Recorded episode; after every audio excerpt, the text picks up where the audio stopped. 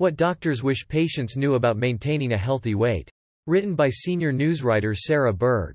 Published on April 8, 2022. Losing weight is often hard enough to accomplish and maintaining a healthy weight for the long run can seem like an impossible task for many patients, especially during the COVID-19 pandemic when many packed on pounds in the first year similar to the freshman 15 inches in college.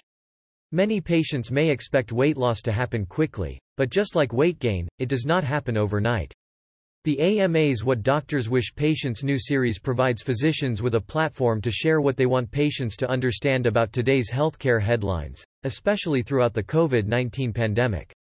In this installment, AMA member Fatima Cody Stanford, MD, MPH, MPA, an obesity medicine physician and associate professor of medicine and pediatrics at Harvard Medical School, discusses what patients need to do to successfully obtain and maintain a healthy weight.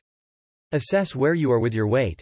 To begin, do an evaluation or an assessment, said Dr. Stanford. That means asking, where am I? What is my starting weight? Have I had significant struggles with my weight throughout the course of my life? Additionally, assess to see if there were certain triggers that may have led to weight gain, maybe medications that you were placed on. Maybe times of trauma or stress that led to an increase in weight, she said. It's about taking a real assessment of where you are. BMI doesn't cover different body types. Getting to a certain BMI, or body mass index, range is what most people strive for. The problem with that theory or thought process is that the body mass index is not based out of medicine or out of science, which is surprising to many people, Dr. Stanford said.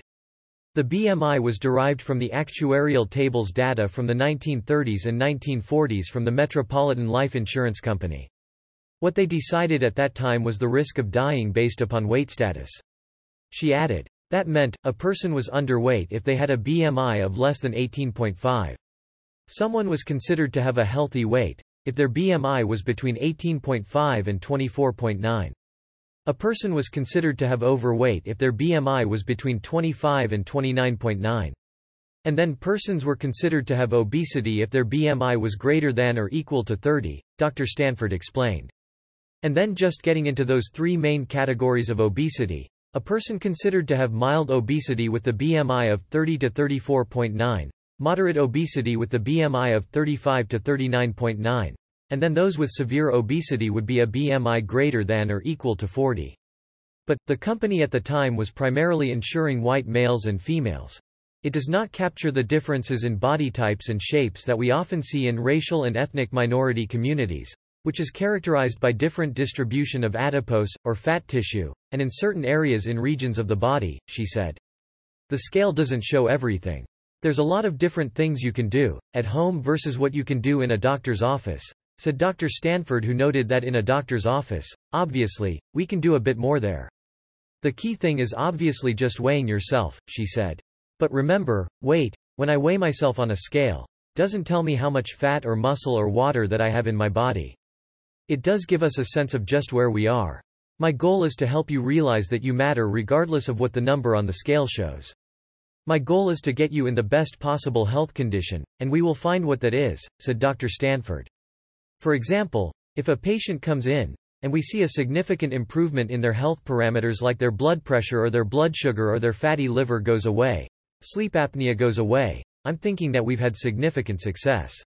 And it wasn't me getting them to a target number that mattered as much as me getting them to the best health that I could potentially get them to, she added. Measure your waist circumference. I'm a huge, huge fan of doing something very basic and very cheap, which is doing a waist circumference measurement, Dr. Stanford said. That's taking a simple tape measure, which should cost you no more than about $6, and measuring at the belly button, or umbilicus if you want to be really fancy, and going around the circumference. Our target waist circumference for women would be 35 inches or less. And for men, it would be 40 inches or less, she said. If we can utilize that in conjunction with weight, we can determine one's risk stratification. When we carry weight in our midsection, what we call central adiposity, it does increase our risk for metabolic diseases like type 2 diabetes and heart disease, so our focus is really in that area, said Dr. Stanford. Look at your diet quality.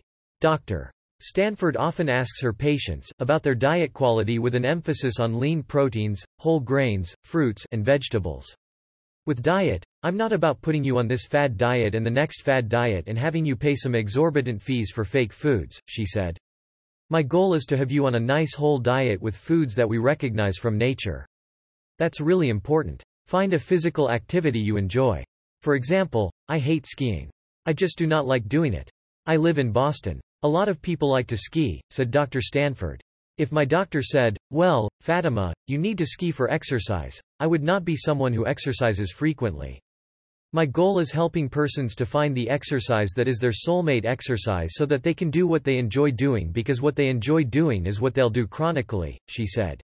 Sleep plays a crucial role. A lot of people are unaware that the brain is the organ that regulates our weight, particularly a portion of the brain called the hypothalamus, said Dr. Stanford. And when we are having irregular sleep, poor sleep quality, changes in the timing of our sleep, meaning that we sleep during the day as opposed to during the night time, those shifts can cause us to signal down the pathway of the brain that tells us to eat more and store more. Several studies have found that, those getting between 7 and 8 hours most ideally were those who had the healthiest weight status compared to those who were either really long sleepers, those people who sleep for 10 or even 12 hours, or really short sleepers, which might be your 4 to 6 hour type people, she explained, adding that sleep really is an extremely important issue that we often neglect as it relates to weight and weight regulation. Drink more water. Water is, first of all, something that's already taking up a lot of our bodies, said Dr. Stanford. But water in and of itself and hydration, which we're getting from the water, is what can help promote satiety. Satiety is feeling full, and a lot of times people misread their hunger cues. They think they're hungry when they're just thirsty and aren't hydrated well enough, she said, adding that, water, I would throw in that bucket of things like tea, for example. Of course, not the sweetened tea from the southeast where I'm from, but just an herbal, green, white or black tea would be great to consider.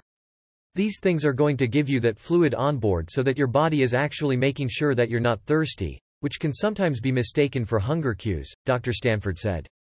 Excess weight can be inherited. If you have parents who have obesity, there is a 50% to 85% likelihood that you yourself will have obesity, even with ideal physical activity, sleep, and diet patterns, Dr. Stanford said. We don't recognize that. I was looking through the genetic test for one of my patients and recognized that their obesity was secondary to a rare genetic form of obesity that we now have a treatment available for, she said. But I would have never known if I had not done that investigation with the patient that they had a long family history of many persons weighing in excess of 350 and 400 pounds. Women have age-related weight gain. There are three major times during a woman's life where we see excess weight and accumulation. This is the onset of menses or what we call menarche, when we're an adolescent, said Dr. Stanford. If a woman gets pregnant, whether she has a child, that may be weight that she retains. And then the one time in women's lives that we cannot prevent ourselves from getting to, which is menopause, where we see major weight shifts, she added. Embrace that you are unique. Let's get away from feeling like we must look like everyone else. What makes us so unique is that we are unique individuals. We are not like any other human on this earth, said Dr. Stanford.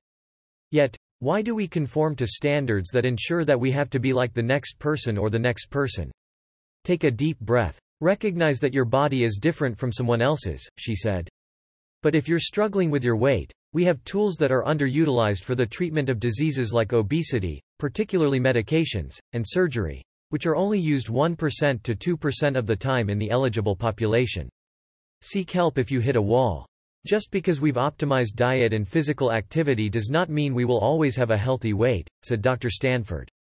And that's where people struggle because they feel as though they must be doing something wrong. It's at that point when you've optimized diet and physical activity that you need to seek out the care of someone like myself so we can utilize other therapies to help complement that great work you're doing in the domain of diet and physical activity.